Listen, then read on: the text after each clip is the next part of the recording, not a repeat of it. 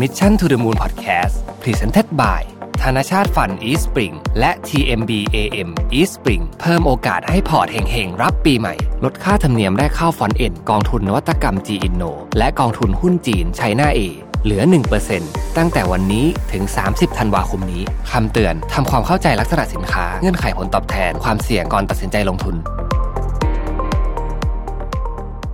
วัสดีครับ ยินดีต้อนรับเข้าสู่ Mission to the Moon Podcast นะครับ คุณอยู่กับประวิทยานุสาหะครับ วันนี้ผมมีบทความเกี่ยวกับเรื่อง Zombie Firm นะฮะ Zombie Firm เป็นยังไง และส่งผลกระทบต่อภาคธุรกิจของประเทศไทยอย่างไรนะครับ แล้ว Zombie Firm เนี่ยในช่วงวิกฤตโควิด -19 เนี่ยเพิ่มขึ้นหรือมีการเปลี่ยนแปลงอะไรที่มีนัยสำคัญนะครับ ผมบทความมาจาก SCB EIC นะครับ เขียนวิเคราะห์ไว้ ค่อนข้างละเอียดเลยทีเดียวนะครับวันนี้ผมจะเล่าหัวข้อคร่าวๆก่อนละกัน แต่ว่าใครที่อยากอ่านพวกตัวเลขอะไรมันเพียบเลยนะฮะในนี้ก็ขอไปเปิดไปโหลดไปดาวน์โหลดนะครับผลกระทบโควิด -19 ต่อ zombie firm นะฮะอันนี้เข้าไปในเว็บของ SCB EIC ได้เลยนะครับ zombie firm คืออะไรนะฮะ zombie firm คืออะไร เราอาจจะกล่าวได้ว่า zombie firm เนี่ยก็คือบริษัทที่ประสบข้อจำกัดในการจ่ายดอกเบี้ย เนื่องจากมีกำไรต่ำติดต่อกันเป็นเวลานานนะครับ โดยอัตราส่วนของ zombie firm ในปี 2019 เนี่ยนะครับ ก่อนเกิดวิกฤตโควิด -19 เนี่ยนะครับ อยู่ใกล้เคียงกับสัดส่วนก่อนเกิดวิกฤต การเงินโลกในปี 2007 Hamburger Crisis นะฮะ ทั้งนี้เนี่ย SCB EIC เขาบอกว่าเพื่อความเข้าใจนะฮะเพื่อความเข้าใจเนี่ยเกี่ยวกับ zombie firm เนี่ยเรามานิยามกันนิดนึงข้อสังเกตมาดูข้อสังเกตกันนิดนึงนะครับ zombie firm เป็นยังไง zombie firm เป็นบริษัทที่ประสิทธิภาพการผลิต การทำกำไร และการลงทุนต่ำกว่าบริษัททั่วไปนะครับ การคงอยู่ของบริษัทเหล่านี้ มีแนวโน้มจะก่อให้เกิดการจัดสรรทรัพยากรอย่างไม่มีประสิทธิภาพนะครับ resource misallocation นะฮะไม่ว่าจะเป็นการใส่เงินใส่แรงต่างเข้ามานะครับพูดง่ายๆคือว่าธุรกิจมันตัวมันเองไม่ดี นะตัวตัวตัวธุรกิจเนี่ยไม่ดีนะครับ แล้วมันพอไม่ดีแล้วเนี่ยมันก็เป็นเรื่องที่น่ากังวลสำหรับประสิทธิภาพและการลงทุนของภาคธุรกิจไทยด้วยนะครับ ข้อที่ 2 ก็คือว่า zombie firm เนี่ยเป็นแล้วหายยาก หายแล้วก็มักจะกลับไปเป็นอีกนะฮะเป็นเป็นหายหายนะครับ มีโอกาสฟื้นตัวค่อนข้างน้อย แต่ก็ไม่ยอมออกจากตลาด จนเป็นปัญหาเรื้อรังต่อระบบเศรษฐกิจโดยรวมนะครับ และมักกระจุกตัวอยู่ในกลุ่มบริษัทที่มีขนาดสินทรัพย์ เล็กที่สุดและใหญ่ที่สุด และในบริษัทที่มีอายุมากกลุ่มบริษัทที่มีสินทรัพย์เล็กที่สุดหลายท่านอาจจะพอ imagine ได้ว่าเป็นยังไง แต่ใหญ่ที่สุดทำไมถึงมี zombie firm เยอะเดี๋ยวจะเล่าให้ฟังนะครับ ข้อที่3นะครับจากการประเมินความสามารถในการจ่ายดอกเบี้ยของภาคธุรกิจไทย ตามยอดขายที่หดตัวลงเนี่ยนะครับ EIC เขาคาดการณ์ว่า zombie firm เนี่ยจะเพิ่มขึ้นอย่างมีนัยสำคัญในช่วงปี 2020 ถึง 2022 นี้นะครับ หลังวิกฤตโควิด -19 จะมี zombie firm เพิ่มขึ้น โดยเฉพาะอุตสาหกรรมที่พึ่งพาการท่องเที่ยวนะครับ จะได้รับผลกระทบรุนแรงที่สุด และยังมีแนวโน้มซ้ำเติมธุรกิจขนาดเล็กที่เปราะบางอยู่แล้วนะครับ สัดส่วน zombie firm ที่เพิ่มขึ้นอย่างมีนัยสำคัญหลังวิกฤตโควิด -19 เนี่ยมันสวนทางนะครับ กับช่วง Hamburger Crisis นะฮะ Hamburger Crisis เนี่ยพอจบ Hamburger Crisis เนี่ยสัดส่วน zombie firm ลดลงนะครับ โดย EIC ประเมินว่าหลักๆเนี่ยมาจากความรุนแรงของวิกฤตเศรษฐกิจที่มากกว่านะครับขีดความสามารถในการลดอัตราดอกเบี้ยที่น้อยกว่า แนวโน้มค่าเงินบาทที่แข็งกว่า อัตราการว่างงานที่เยอะกว่า และธุรกิจขนาดเล็กที่เปราะบางกว่า เดี๋ยวผมจะลงรายละเอียดให้ฟังว่าทำไมตอนนั้น financial crisis เนี่ยพอจบปุ๊บ zombie firm น้อยลง แต่ครั้งนี้ไม่เหมือนกันนะครับซอมบี้เฟิร์มครั้งนี้จะเยอะขึ้น ข้อที่ 5 คือว่าการช่วยเหลือของภาคธุรกิจไทยในระยะสั้นเช่น การปรับโครงสร้างหนี้ นะฮะมีความจำเป็นเพื่อควบคุมผลของแผลทางเศรษฐกิจที่เรียกว่า scarring effect เนี่ยนะครับ แต่ว่ามาตรการในระยะถัดไปเนี่ยเราควรจะมุ่งเน้นในการจัดกลุ่มผู้ได้รับความช่วยเหลือ โดยบริษัทที่ไม่สามารถแข่งขันได้ ควรสร้างกระบวนการการออกจากธุรกิจอย่างคล่องตัว และมีผลกระทบจำกัด พูดง่ายคือว่า เวลาเรามีทรัพยากรในการช่วยเหลือเนี่ย ช่วยเหลือคนที่มีแนวโน้มจะไปต่อได้จะดีกว่านะครับคนที่ไม่ไหวจริง ๆ บางทีอาจจะต้องยอมออกจากธุรกิจนั้นเป็นความจริงอันโหดร้ายนะครับ เราเรียกว่า orderly exit ในขณะที่กลุ่มบริษัทที่ยังมีศักยภาพในการปรับตัวควรได้รับการช่วยเหลือเพื่อพัฒนาขีดความสามารถในการแข่งขัน ภายใต้บริบทของธุรกิจ และเศรษฐกิจหลังจากวิกฤตของโควิด -19 นะครับนี่คือเปิดหัวเรื่องมาเป็นแบบนี้เลยนะฮะทีนี้เนี่ยเราจะเข้าไปดูว่า แต่ละข้อเป็นยังไงนะครับ เราจะพูด 5 ประเด็นก่อนตอนนี้ 1. สัดส่วน zombie firm สูงมีผลยังไงกับภาคธุรกิจ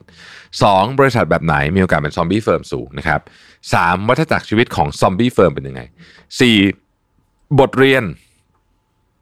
ของ zombie firm ที่เราได้จากตอนปี 2008 Hamburger Crisis เนี่ยเป็นอย่างไร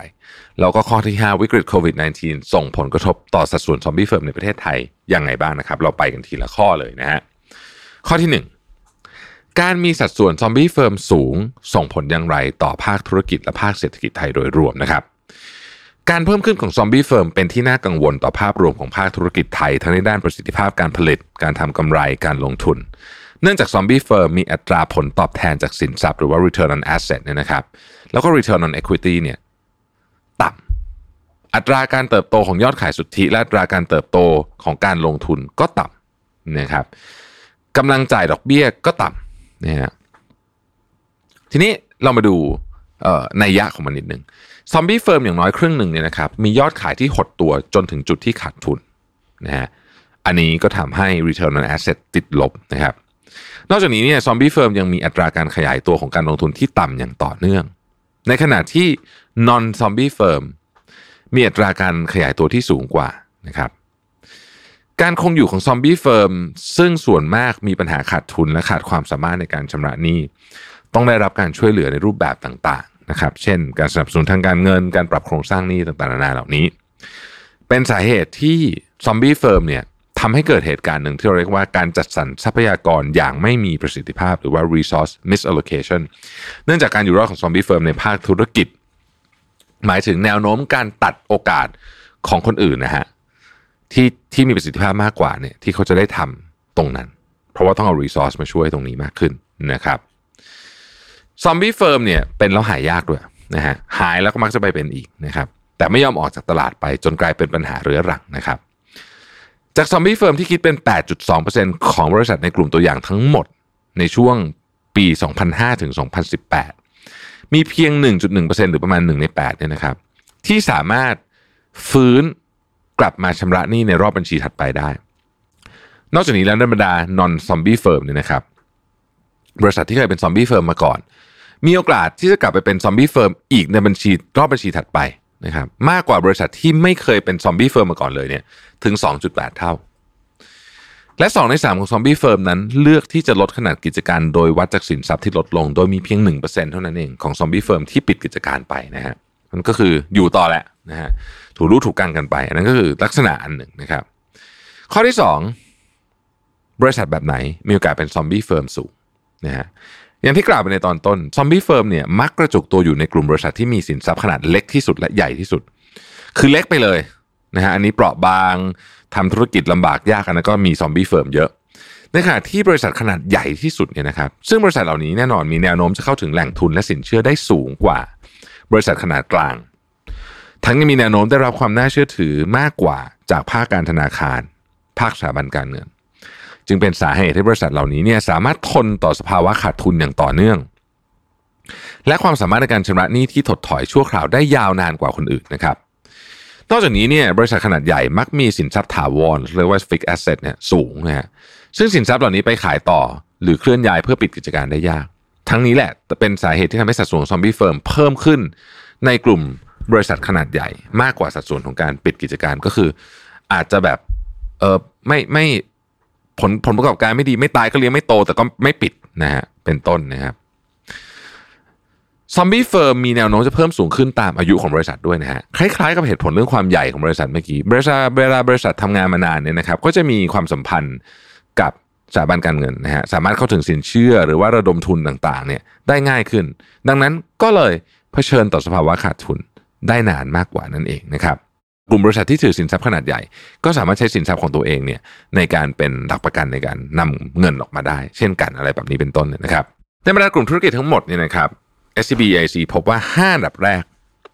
ของสัดส่วนของ zombie firm อยู่ที่มีสูงที่สุดเนี่ยได้แก่ 1. กลุ่มอสังหาริมทรัพย์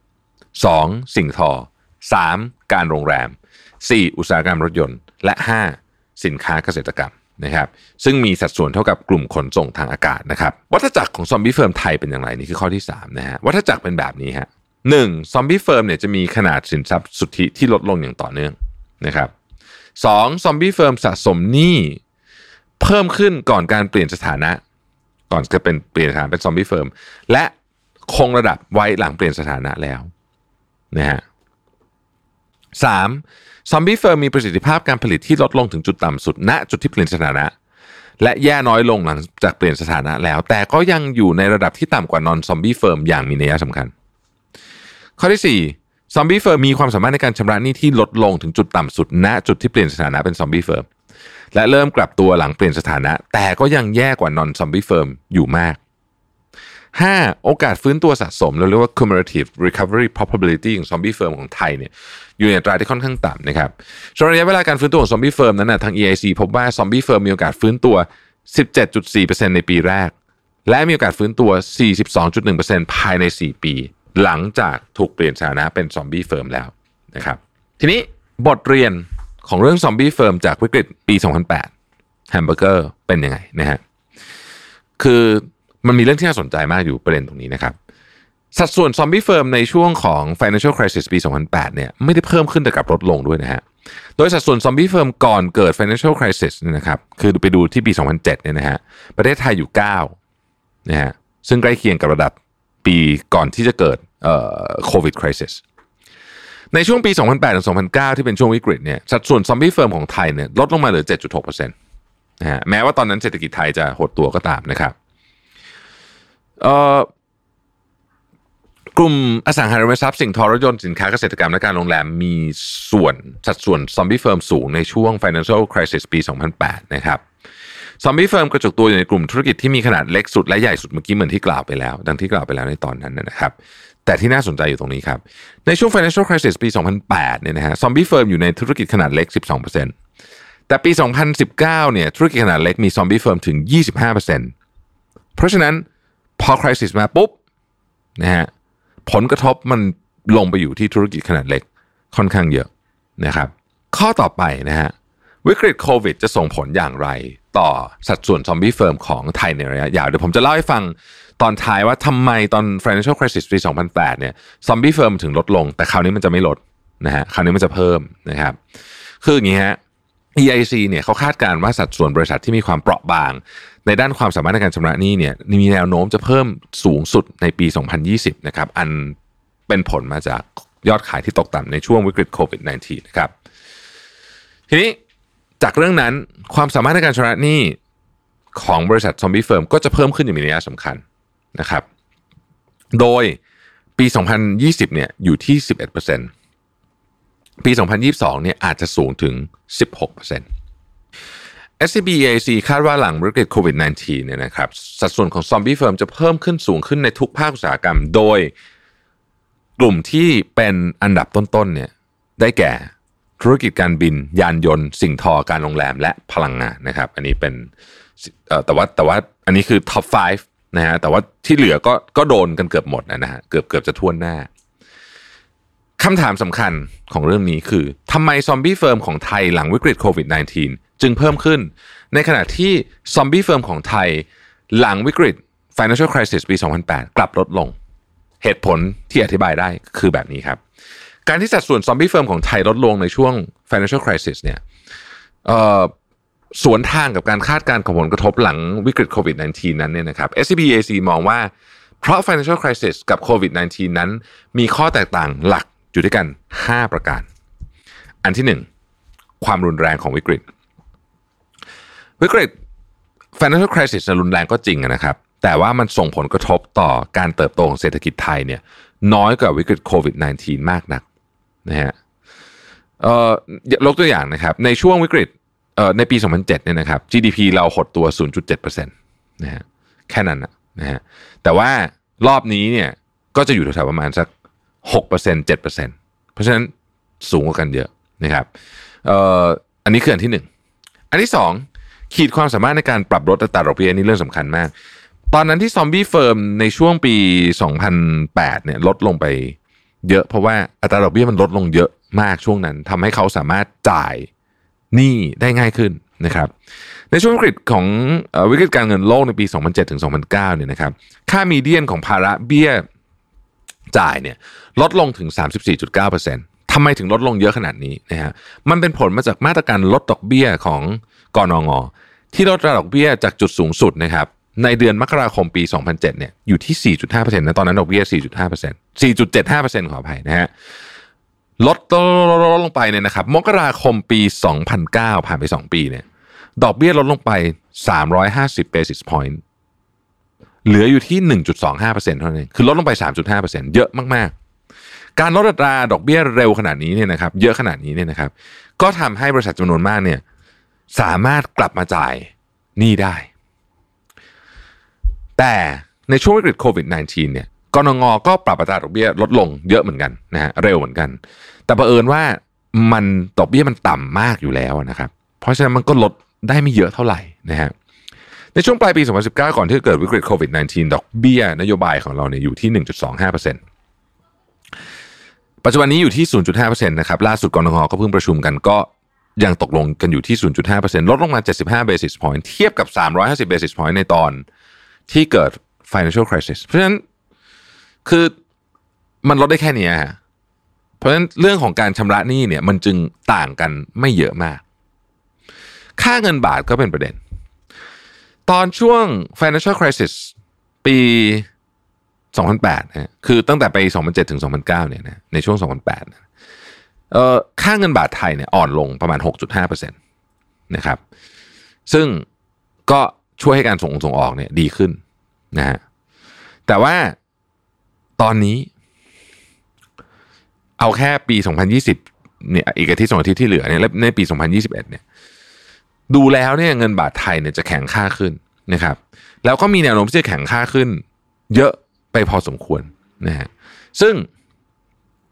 ยิ่งแข็งค่าขึ้นเท่าไหร่เนี่ยก็แน่นอนว่าการฟื้นตัวของสินค้าที่พึ่งพาการส่งออกหรือพึ่งพาเงินจากต่างประเทศเนี่ยสินค้าและบริการก็จะยากขึ้นไปนะฮะข้อที่สี่คืออัตราการว่างงานของไทยในช่วงวิกฤตการเงินโลกเนี่ยเพิ่มช้ากว่าในช่วงวิกฤตโควิด -19 อย่างมากเลย ตอนนั้นมันเพิ่มนิดหน่อยนะฮะแต่ว่าตอนนี้เนี่ยอัตราการว่างงานเพิ่มขึ้นเร็วมาก แล้วก็ชั่วโมงการทำงานเนี่ยลดลงอย่างมีนัยสำคัญพูดง่ายๆคือรายได้หายไปเร็วกว่าเยอะนะครับ ข้อที่ห้าแล้วผมเป็นเรื่องที่สำคัญมาก ทุกคนมีความจำเป็นที่ต้อง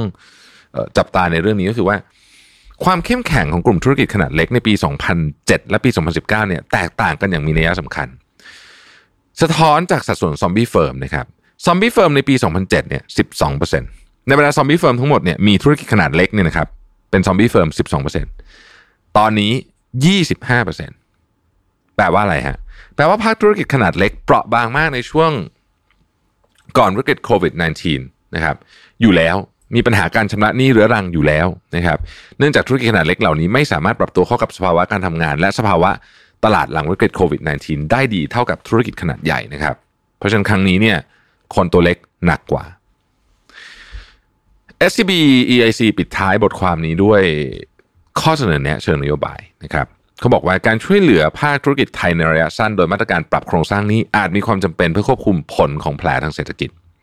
ในบทความนี้ EIC ได้ชี้ให้เห็นแล้วว่า zombie firm เป็นกลุ่มบริษัทที่มีทั้งประสิทธิภาพการผลิต และระดับการลงทุนที่ต่